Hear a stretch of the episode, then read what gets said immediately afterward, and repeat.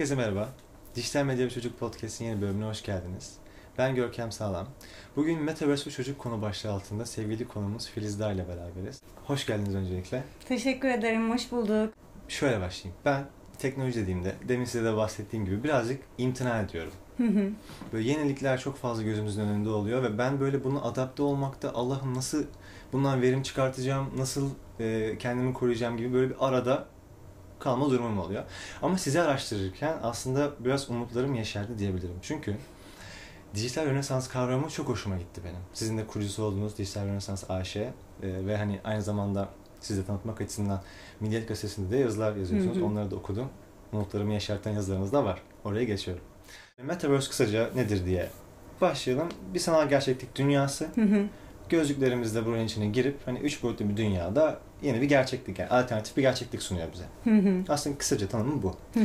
Fakat Metaverse başladı mı, başlamadı mı? Ben çünkü yani Facebook tarafından resmi bir açıklama görmedim bu konuda ama ne zaman bir internet sitesine girsem, ne zaman bir gezinsem internette hep Metaverse'de şu olay, Metaverse'de bu olay diye bir ton haber görüyorum ve diyorum ki Allah Allah, Metaverse var da ben mi kaçırıyorum?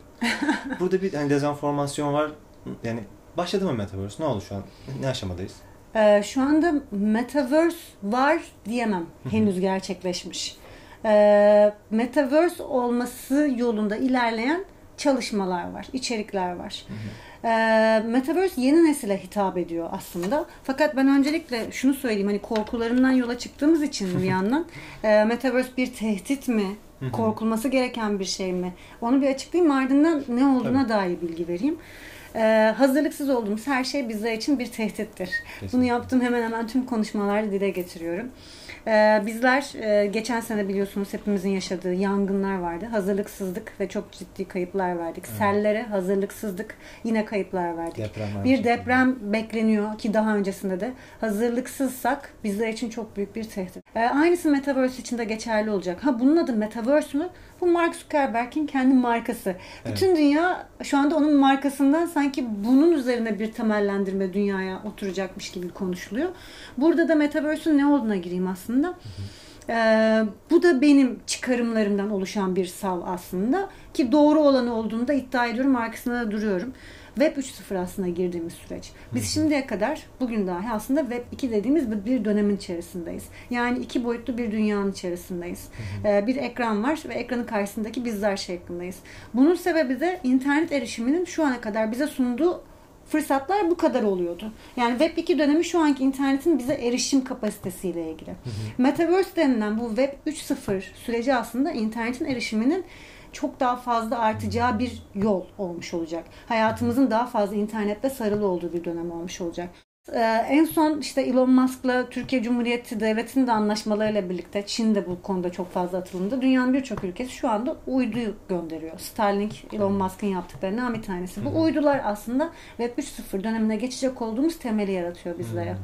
Dünyanın çevresinin uydularla kaplandığını düşünün. Ve bu uydulardan direkt olarak artık fiber optik kabloya gerek kalmadan kör nokta dediğimiz bir kısım kalmayacak. Çünkü her yerin buranlarla sarıldığını düşünürseniz hı hı. birdenbire internet erişimi herkeste mevcut olmuş olacak. Uyduların da yerleşmesiyle birlikte iki bin otuz diye e, sürdürülebilir hı. kalkınma hedefleri bu konuda atılımı yapar. Ben üç sene sonraya diye bunu özellikle vurguluyorum. yedi sene gibi olmayacak. Çünkü üç sene sonra herkes bu sürecin içerisine artık tamamen girmiş olacak. En azından büyük firmalarca. E, ama ülkelerin genel itibariyle bu sürece geçmesi, evet, iki bin otuz öngörülen zaman, yıllar öncesinden söylenen. Hı hı. Dolayısıyla herkesin internete erişiminin olması demek oluyor. E, bu neyi sağlıyor? Şu anki bizler yüzde otuz bir bilgi akışı, yani ben buna ekran yaşam diyorum. Ekran yaşama maruz kalıyoruz.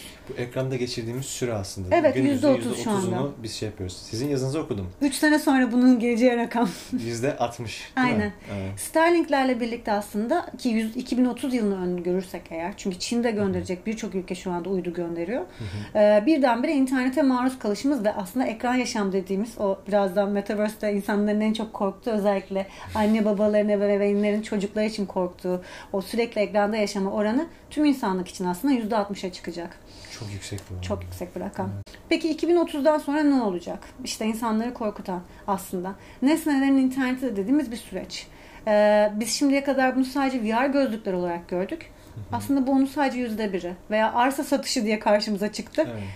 Yüzde biri bile değil hatta bunlar. Ya, sizin sorularınıza gelelim. Ben geçen gün bir akademik yazı hazırlıyordum. Yine dijital medya bir çocuk projesi hı hı. için. Bir haber gördüm. Ee, bir çocuk herhangi bir artık Metaverse olmadığını anladık. Hani ama Metaverse öncesi küçük sanal odalar şu anda aktif olarak insanları ağırlıyorlar ve hani örneğin bir tane B B C araştırmacısı oraya hemen Facebook üzerinden on üç yaşındaymış gibi bir hesap açıyor. Çünkü öyle sınırı var ya. Hı hı. E, giriyor ve orada sanal işte böyle cinsel içeriklerin döndüğü, hı hı. konuşulduğu bir ortama hı hı. giriş yapıyor. Tabiri caizse pavyon gibi bir girişi hı hı. var. Böyle kırmızı ışıklar, neon ışıklar. İçeride hani küçük çocukların da büyük yetişkinler tarafından maruz kaldığı bir cinsel istismar var. Hı hı. Mesela bu bir risk. Yani şu anda bile daha Metaverse ortada yokken hı hı. E, Metaverse öncesi dönemde bunları yaşadığımız çok açık. Metaverse'den sonra, Metaverse geldikten ve bu teknoloji iyice yayıldıktan, geliştikten ve sizin söylediğiniz gibi yüzde altmış gibi bir ekran kullanımına çıktıktan sonra muhakkak ki çok yüksek risklere sahip olacak hı hı. çocuklar. Şimdi burada aslında çok kritik nokta şu. Ebeveynler, biz hani ne yapmalıyız bu riski azaltmak için ve aslında bu her teknoloji gibi faydalı bir tarafı olamaz mı? Olabilir. Sadece kötü örnekleri olmayacak asla gidip de hı hı. hani bu pavyon tarzı yerler gibi. Krizi öngörmeye ha. çalışıyorsunuz ki alternatif evet. çözümler üretelim. Normal. Nasıl verim alabiliriz? Aslında bu çok kritik bir konu. Tam üzerine durmak istediğimiz konu aslında. Verim alma yöntemlerinden konuşalım evet. diyorsunuz. Aynen. Ee, şimdi şöyle. En önemli nokta şu. Ee, internetin güncellenmiş hali diyorum. Özellikle Metaverse yerine. Evet. Ee, bu güncellenmiş internet bize nesnelerin internetini sunacak demiştim ya işte. Hı hı. A R olacak, hı hı. artırılmış gerçeklik, V R yine aynı şekilde, sanal gerçeklik. Bütün bu çalışmalarla hayatımıza girecek. Şimdi internet bize e, dijital rönesans dediğim noktada da hı hı.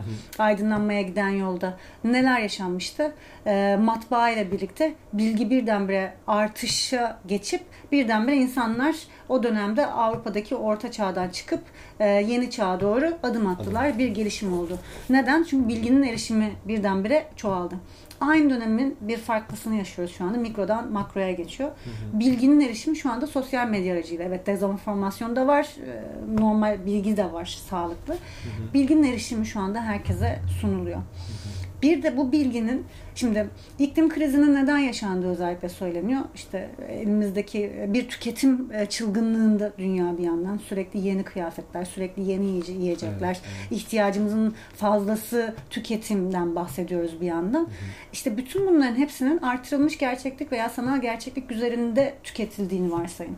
Yani insanlar ihtiyacı olmayan ikinci bir ürünü almaktansa bir yandan onun sanalını alarak e, psikolojik olarak kendisini tatmin etme güdüsüne gidecek ve öğrenme kazanımında da çocuklar için bu çok büyük bir faydası olacak. Çünkü birçok çocuğun maddi imkansızlıklardan dolayı erişiminde olmayan bazı materyaller eğitsel anlamda e, şu anda ücretsiz bir şekilde internet ortamında sunuluyor ve bulunabiliyor. Ücretsiz oluyor mu? Mesela tabii, Metaverse tabii. diyelim ki geldi ve biz içine girdik. Çocuklar işte sanal mağazalardan alışverişler yapıyorlar ve hı hı. ekonomik imkan olmayan çocuklar alışveriş yaparken de ne hissediyorlar? Şimdi işte alışveriş bir tüketim kısmı. Oraya dönmez mi? Ya şöyle, burada tamamen ebeveynin öngörüsüyle ilgili. Eğer tüketime yönelik bir e, arayış içerisindeyse o onu bulacaktır. Evet. Ama üretime yönelik bir arayış içerisinde olursa ebeveyn eğer hı hı. bu üretime dönecektir sonuçta. E, dolayısıyla okullar da aslında bunu güdülemeye çalışıyor bir yandan. Hı hı. Hangi uygulamalar? En basiti Unity diye bir program var. Hı hı. Bu oyun geliştirme programı ve ücretsizdir. Ve şu anda oynadığımız cep telefonundaki birçok hyper-casual dediğimiz oyunlar dahi Candy Crush gibi en basit örnek herkesin evet. bileceği. Bu programlarla yapılır ve bu programı indirmek ve bu programın eğitimleri de yine aynı şekilde YouTube'da ücretsiz. Dolayısıyla çocuklarımız bu tarzda programlarla kendi içeriklerini üretebilecekleri bir sürecin içerisine girebilecekler ki deneyler de aynı şekilde. Artık belli bir canlının e, öldürülerek üzerinde kadavra çalışması yapılmasındansa diseksiyon veya benzeri damar yolu açma bunlar da artık A R artırılmış gerçeklik üzerinde yapılma imkanı sunulduğu gibi ilk öğretim veya e, orta öğretim dönemindeki çocuklar da bu o tarzda uygulamaları ne finansal anlamda zorluk yaşayacak şekilde ne de gerçek bir deney ürünü e, metası kullanmadan bunu sanal ortamda yapma imkanına erişecekler. Hı hı. Dolayısıyla insanlar e, mevcut bulundukları ülkeden farklı bir ülkedeki eğitime de erişimde bulunabiliyorlar. Hmm. Aslında eğitim, bilgi dediğim gibi hani matbaa dönemi gibi orta çağdaki. Şu anda doğruya erişmek isteyen olduğu takdirde dolgun bilgiye her yerde var, mevcut. Yeter ki doğru bilgiye yönlendirme kısmında olalım. Ha, işin güvenilirliği, bunlar çok konuşuluyor. İşte hmm. YouTube'daki kilitleme sayfalar, işte evet. ebeveynlere göre. Yoksa Twitter tam bir porno sitesi. Evet, kesinlikle. Bazen yanlışlıkla bir arama yaptığımda kendim dahi şaşırıyorum. Her şey ortada şu anda Twitter'da. Hmm. YouTube bile en azından bir benleme yapıyor veya Instagram bir benleme yapıyor. En ufak bir görüntü olduğunda o görüntü kaldırılmıştır içerikte diye. Ama mesela Twitter'da bu hiç yok şu anda. Hmm. Tamamen aleni bir şekilde herkesin, her çocuğun rahatlıkla erişebileceği bir ortamda, ki Twitter'da bir yaş uygulaması da yok. Hani normal Google'dan bir aramayla hop diye o içeriğe girebiliyorsunuz. Kendi sayfasını açmayacak olduğu müddetçe. Hı hı. Dolayısıyla e, olay ebeveynin Metaverse'ü ne şekilde kullanmak istediğine bakıyor ki herkes kullanacak. Hani evet. bir kaçış yok. Herkes içinde olacak. Yeter ki e, ne olacağına dair ve ne gibi ihtiyaçlarımıza karşılık geleceğine dair e, ebeveynlerin belli bir araştırması ve bilgisi olsun. Kaçmak, kaçış diye bir şey yok. Değişim kaçınılmaz. O sürecin içerisinde hepimiz giriyoruz. Yakında toplantılarımız daha fazla e, uzaktan devam edecek. Birçok sektör dönüşüyor. E, akıllı bir dünya geliyor nesnelerin internet süreciyle. Evet, kesinlikle. Üretim kısmı burada vurguladığınız çok Hı-hı. kritik. Yani eğer üretebilirsek, Hı-hı. yani içerik üretebilirsek, Metaverse'ün içerisinde herhangi bir şekilde üretim tarafında kalırsak verimli bir hale Evet. getirebiliriz evet. diyorsunuz. Peki diyelim ki Metaverse başladı. Hani ülkemizde çocukların çok büyük bir kısmı günün yüzde altmışını burada geçirmeye başladı. Bu çok büyük bir oran ya. Hı hı. Ne kadar e, mümkün olabilecek? Diyelim ki içerik üretebilen ve üretim tarafında kalıp bundan fayda çıkaran bir kesimimiz var. Bunlar zaten hı hı. bundan faydalananlar koyduk. Ama yine de aslında belki de yarısından bile fazlası bunu yapamayacak ya. Ben böyle düşünüyorum. Hani e, şu andaki YouTube gibi düşünelim, şu andaki sosyal medyalar gibi hı hı. düşünelim. Çok iyi faydalananlar var bundan. Evde enstrüman öğrenenler, öğrenenler var ya da işte dil, bas, öğrenenler. dil öğrenenler var. Aslında çok güzel de nimetleri var. Ama bundan faydalanabilen şu an bile Metaverse'üz dünyamızda küçük bir kısım hı hı. aslında bakarsanız. Metaverse bu kadar bazı şeyleri arttırdığı noktada faydalananları bir kenara koyduk. Hı hı. Faydalanamayanların yanında nasıl olacağız? Faydalanamayan çocuklarımız hani E, üretemediler ve bir şekilde bu dünyanın içine kapılıp girdiler. Nasıl bir eğitim, nasıl bir ebeveynlerin biz ne e, sunmalıyız da biz bu çocukları verimini artırabiliriz gibi bir yerden. Ee, öncelikle oyun sektörü Metaverse ile nasıl bir bağlantısı var ki çocuklarımız Hı-hı. bu oyun sektörünün içerisinde bu kadar fazla kalacak, bunu konuşalım. Çünkü Tabii. bundan on sene önceye kadar düşünürsek e, ve ebeveynlerin en çok konuştuğu konu şuydu. Belli bazı çocuklarımız intihara sürükleniyor. Öyle oyun içerikleri var ki hı hı. onlar işte şu kadar e, işte psikolojik olarak etkileniyorlar. E, işte balinalar var. Neler neler hani konuşuluyordu. Aynen. E, bunların hepsinden dolayı birçok e, çocuğun e, etkilenip e, hayatlarıyla ilgili belli çok tehlikeli kararlar alabileceği veya farklı yönlere e, tehlikeli alışkanlıklar edinebileceklerinden korkuyorlardı. Hı hı. Ama ne oldu şu anda? Roblox oynamayan çocuk var mı? Evet, kalmadı. Yani iki yaşında bile değil, artık yemek yesin diye önüne tablet koyuyor. İnsanlar kendileri yapıyorlar, yeter ki hani bir şekilde dursun. Aslında buradaki olay çocuklardan ziyade gene ebeveynlerin kendisini eğitmesiyle ilgili. Hı hı. Çocuğa ne verirse o. Metaverse bize arsa satışlarını belli oyunların platformlar üzerinden yaptı. Hı hı. Çünkü oyunla çok ilintili. Nedir bu? Bizler eee oyunlar, bilgisayar şöyle düşünün. Bundan işte iki bin onlar diyelim. iki bin sekiz iki bin dokuz aslında. Ee, bu ekran yaşam dediğim süreçte bizler belli oyunlar oynuyorduk. Bu oyunlar internetle birlikte artık e, önceden internet kafelere gidilirdi. Ülkemize örnek alayım. Hı hı. Daha sonrasında bu internetle birlikte herkesin evinden oynadığı bir sisteme dönüştü. Candy Crush oynar ebeveynlerin çoğu. Yukarıdan böyle tring tring paralar düşer. Hı hı. Bu paralar birikir orada, işte yüz bin olur, elli bin, bir milyona gider ve bu biriken paralara da can alırsınız işte kendiniz. Sonrasında bunu Call of Duty diyelim, P U B G diyelim. Daha sonrasında bu oyunlar neye döndü? Ee, çocukların oynadığı Roblox'ta olsun. Ee, Elinde biriktirdiği üründen fazlası var ve arkadaşına internet ortamına bağlı olduğu için arkadaşın şunu demeye başladı. Ya bana şu zırhını gönderir misin? Bende o yok çünkü şu modeme kendimi geliştireceğim diye. Hı hı. Değiş tokuşlar başladı, takas. Ardından bu takasla belli gruplar internette, komüniteler oluştu ve dünyadaki başka ülkedeki veya aynı ülkedeki veya mahalledeki karşılıklı kişilerle belli ortak E, ticari bir döneme, döngüye girmeye başladı. Hı hı. E, işte bana şu kadar şunu ver, sana şu kadar para vereceğim. Veya çocuklar işte en fazla Roblox'ta finansal olarak ciddi bir sıkıntı yaratıyordu velilere çünkü. Hı hı. İşte ben şunları istiyorum ama şu şu kadar işte e, para ediyor. Dijital bir para o dönemde. Hı hı. Kredi kartıyla insanlar annesinden alıp babasından alıp e, veya belli çocuk, orta yaş diyeyim bir grup işte on beş ile on sekiz yaş arası ödemelere başladı ve ciddi borçlara da girmeye başlamışlardı. Hmm. Sırf bir oyundaki. Ama sonra o oyunun üreticiler dedi ki yani insanlar bunun üzerinden ciddi para kazanıyor. Bildiğiniz kumar oynanıyor. Hı hı. Aileler yıkılıyor. Birçok çocuk intihar etti. Hatta Müge Anlı'ya falan konu oldu bu konular. Yani ciddi ciddi. Ciddi krediler çekiyorlar bu oyunlardaki toplanan ürünler için. Bir zırh, bir işte çekiç gibi konular için. Oyunun sahibi dedi ki herkes ciddi para kazanıyor bunda. Ben hiçbir şey kazanmıyorum. Ve sonrasında dediler ki oradaki o tring tring diye düşen veya o para gibi gözüken altınlar o dönemde token diyoruz. Hiçbir para değeri olmayan, o sadece oyun içerisinde bize işte ekstradan bir avantaj sağlayan. Biz bunları gerçek paraya çevirecek şekilde bir borsaya girsin, değeri olsun dendi. Ve coin dediğimiz sürece girdi aslında. İlk defa kripto para dediğimiz süreç.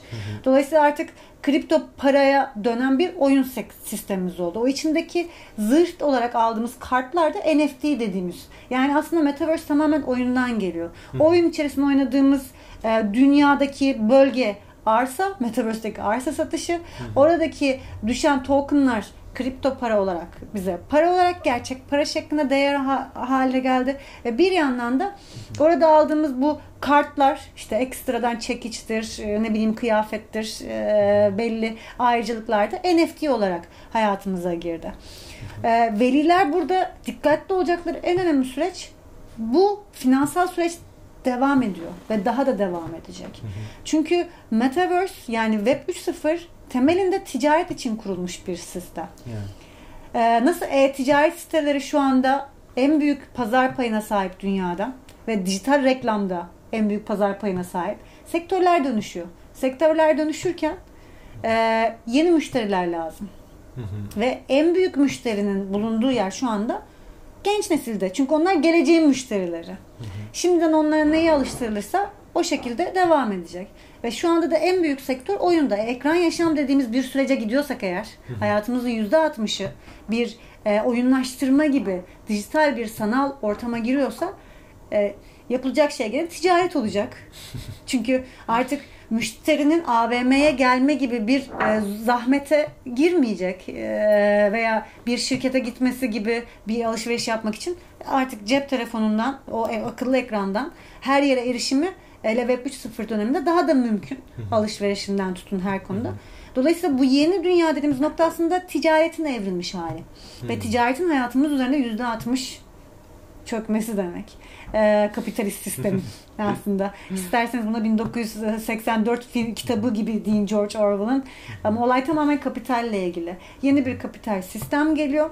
Bu sistemin içerisinde bizler yine ya müşteri olacağız ya kullanıcısı olacağız ya da oyuncusu olacağız oyunların. Ha, burada elimizde olan tek şey içerik üretimi tarafında. Çocuklarımıza şunu yapma diyemeyiz. Oraya girme diyemeyiz. O, onun girmesinin yolunu bulacak. Evet.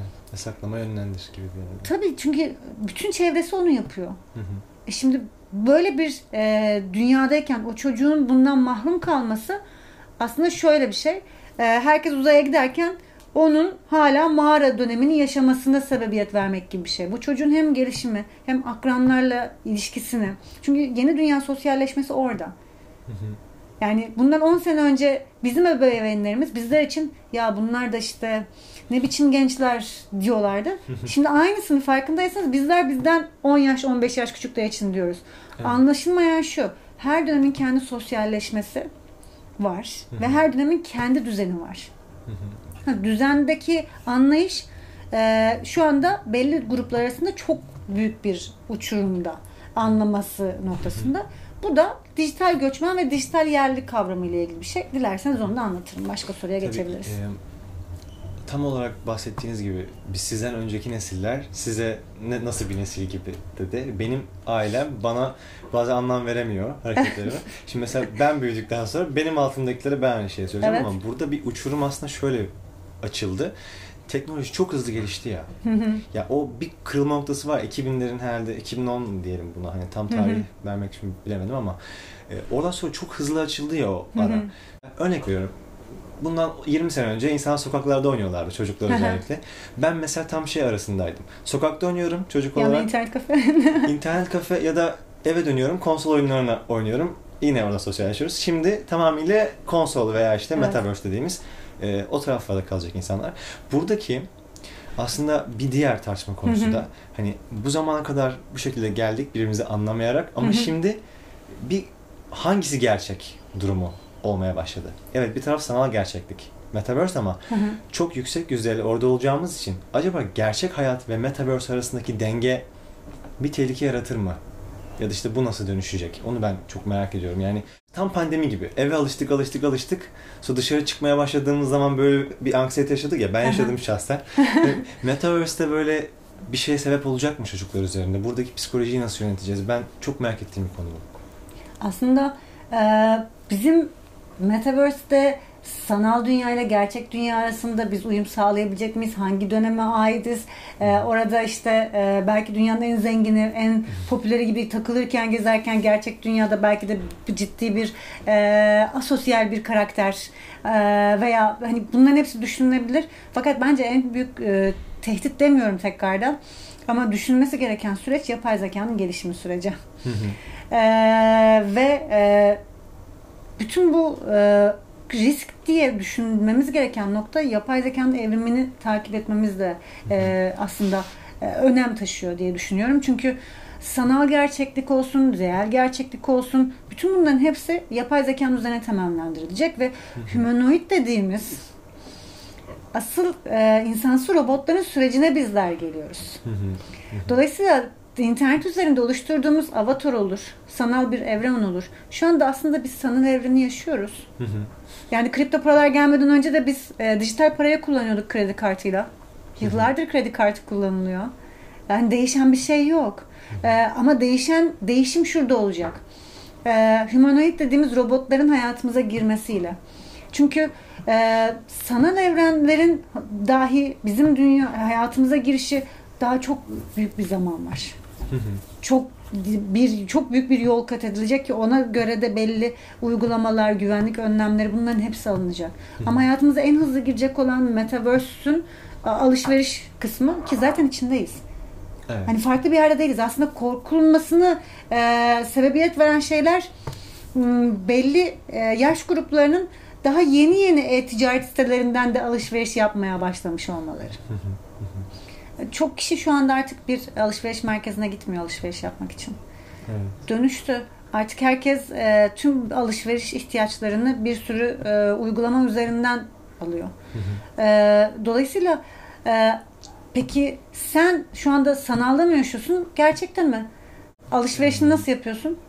Ben alışveriş yaptığım zaman hala gidiyorum mağazaya. Mesela? Evet. Ya üstümde görmek beni rahatlatıyor. Yani çünkü şey sürecini hiç sevmiyorum. Git sipariş verdim bir tane üst. E, olmadı bana. Sonra onu gitti kargoya ver, geri gönder, iade et, para yatsın falan derken ben geriliyorum. O yüzden hemen ben gidiyorum yakında bir mağaza. Böyle bakmak daha çok hoşuma gidiyor benim. Mesela Nike yeni bir süreç başlattı. Ayakkabıyı satın almadan önce artırılmış gerçeklikle ayağını uzatıyorsun ve ayakkabıyı deneyimleme imkanını tablet üzerinden veya cep telefonu üzerinden görüyorsun. Sağa sol her yerine çeviriyorsun üç boyutlu şekilde. Çok güzel mesela. Ee, ve en azından e, ayakkabının en, bu şekilde e, tasarlanmasını da sağlıyorsun öncesinden ki ona göre sana geliyor. Şimdi senin ve benim yaş grubumun öncesi evet belki dokunarak evet. E, ihtiyaç duyuyordu. E, fakat işte üretim çılgınlığı diyorum ya, tüketim çılgınlığı. İhtiyacımızın fazlasını da almamıza ve biz ihtiyaçtan fazla aldığımız için ihtiyaçtan fazla da üretiliyordu ve her biri bir ham maddeye ihtiyaç duyuyor bu ürün için. Evet. yeni dünyanın ham madde konusunda e, dünyayı biraz rahatlatacak olduğunu düşünmemizin sebebi bu. Çünkü üretilmesine gerek duymayacağımız arıza göre ürün e, seri üretime geçecek. Hı hı. İşte bu ayakkabı modelinden şu kadar kişi talepte bulundu. Ön sipariş alınacak. Ona göre üretim yapılacak. Ve bu sayede en azından e, gereksiz yere bir milyon perakende çıkacağına yüz bin kişi bununla ilgili ön sipariş verdi. Sadece yüz bin adet çıkacağını varsay. Evet. Dolayısıyla birçok ürün şu anda hem tarımda olsun hem e, ham madde kullandığımız her türlü araç olsun, materyal olsun fazlaca üretiliyor. Hı hı. Ve bunların hepsi bizim için ciddi kaygılar beslememiz gereken nokta. Yani Metaverse'deki hayatımızın sanal mı, gerçeklik mi, bize ne zarar vereceğini düşünene kadar tüketim toplumu olarak dünyadaki ham maddeye tüketişimizi düşünmemiz gerekiyor. Çünkü hı hı. E, sanal da olsa, gerçek de olsa bizim ilk ihtiyaç duyduğumuz Maslow'un hiyerarşisinde de fiziksel ihtiyaçlar. Hı hı. Yeme, içme. Ardından işte barınma, güvenlik ve benzeri diğerleri geliyor. Hı hı. Yeme içmeyle ilgili ne sıkıntı yaşayacağız? Ee, ham madde tüketimi sonrası. Dolayısıyla hani bizim Metaverse'ün e, etik mi, değil mi? Sanal avatarım ne kadar zengin olacak? Bunların hepsi ticaret. Hı hı. Kapital bir sistem. Hı hı. Şu anki ekonomimizi nasıl yorgana göre ayağımızı uzatıyorsak hı hı. aynısı o dönem için de geçerli olacak. Yine aynı şekilde dikkatli olmamız gereken süreçler. Dikkatli olmamız gereken, bütün insanların öğrenmesi gereken önemli şey aslında tüketimdeki çılgınlığı neresinde olduğumuz, çocuklarımıza da.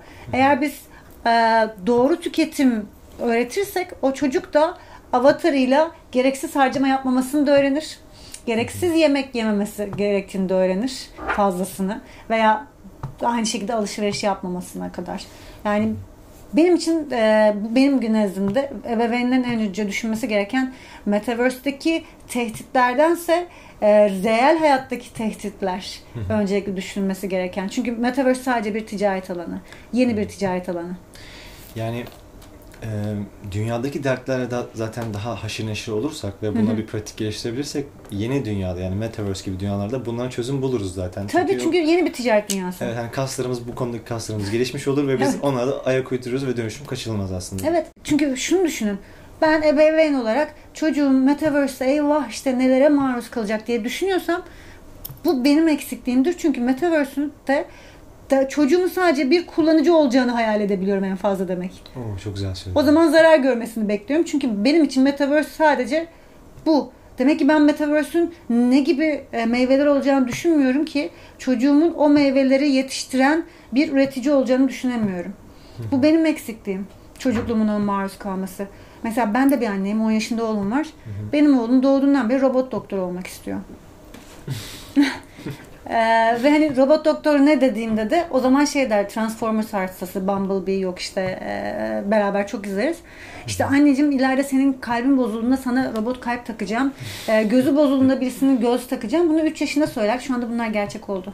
Evet. Ve robot doktorluğu diye bir meslek yoktu. Artık öyle bir mesleğe doğru evriliyoruz. Ee, dolayısıyla ebeveynlerin korkuları çocukların üzerinde aslında kendi korkuları.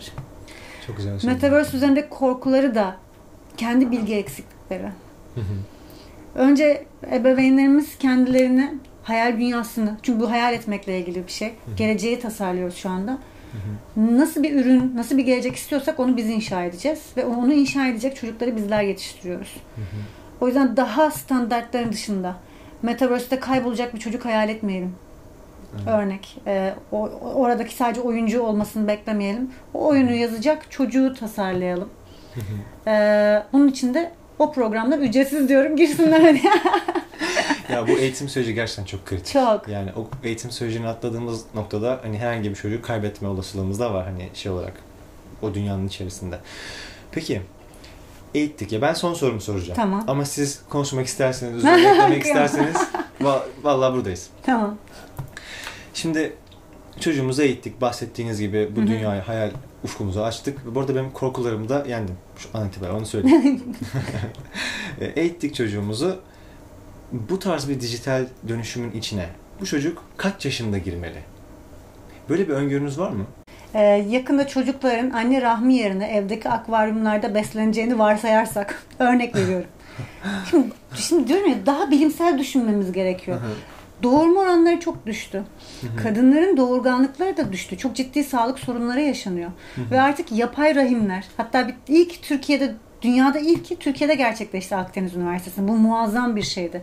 Hı hı. Ee, bir kadavradan alınan rahim e, sağlıklı bir anneye, rahmi olmayan bir anneye e, geçirildi ve nakledildi ve o anne çocuk sahibi oldu. Hı hı. Belki e, ilerleyen süreçlerde bu yapay gıdalardan dolayı sağlıksız beslenme, çıkan savaşlar, işte iklim krizi, çevre kirliliği sebeplerden doğurma oranlarının düştüğünü varsayalım.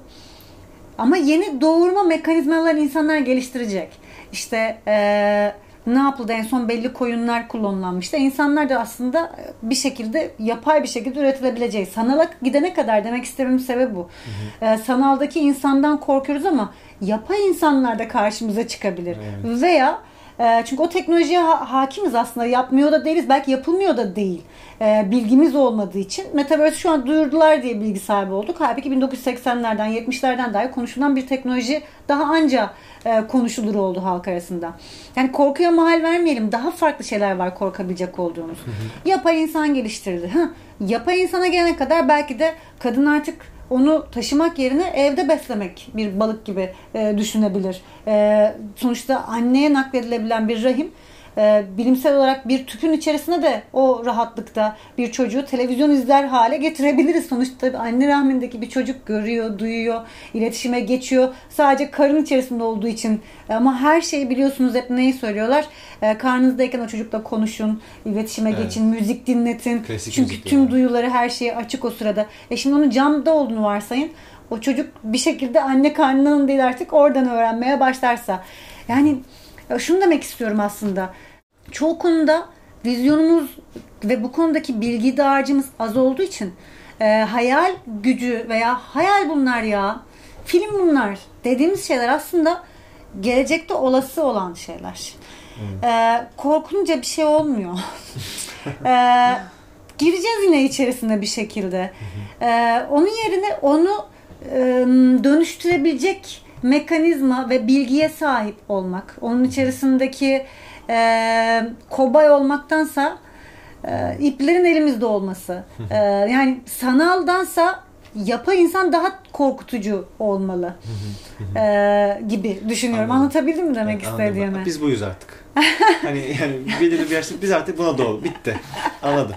Tamam. Yani şöyle söyleyeyim mesela, evet dönüştürmeliyiz. Düşün düşüncem yani daha çok bilgi sahibi olmalıyız.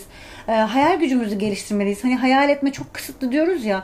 E, işte bu dünyaya yön verenler. Onlar hayal edenler, gelecek kurgusu yapanlar. Bizler de onların kurgularındaki ya piyonlar olacağız ya da o kurguya yön verenlerden bizler de olacağız ki Türkiye bu anlamda çok daha şanslı. Çünkü hayal gücü küçük yaşlarda her zaman daha verimli olur ve genç nüfusu olarak Türkiye şu anda dünyadaki birçok ülke arasındaki toplardan ve eğitimli olarak da aslında yani çok şikayet ediliyor olabilir sosyal medyada, şudur budur, ekonomiktir ve benzeri, ama e, bizler şu anda gerçekten dünyadaki e, bu e, aklı yönetebilecek hem genç nesle hem de eğitime sahibiz. Hı hı. E, dolayısıyla Türkiye bu yeni dönemde bir üs olabilir. Ben bunu iddia ediyorum. İstanbul hı hı. bir üs olabilir. Özellikle dijital teknolojiler konusunda ki biz yeter ki doğru yönetelim bu süreci. Hı hı. E, bin dokuz yüz ellilerde kaçmış olan sanayi devrimi, dönemi diye ağlamaktansa artık büyüklerin lafıyla hani hala biz onların devamıymışız gibi biz kaçırdık.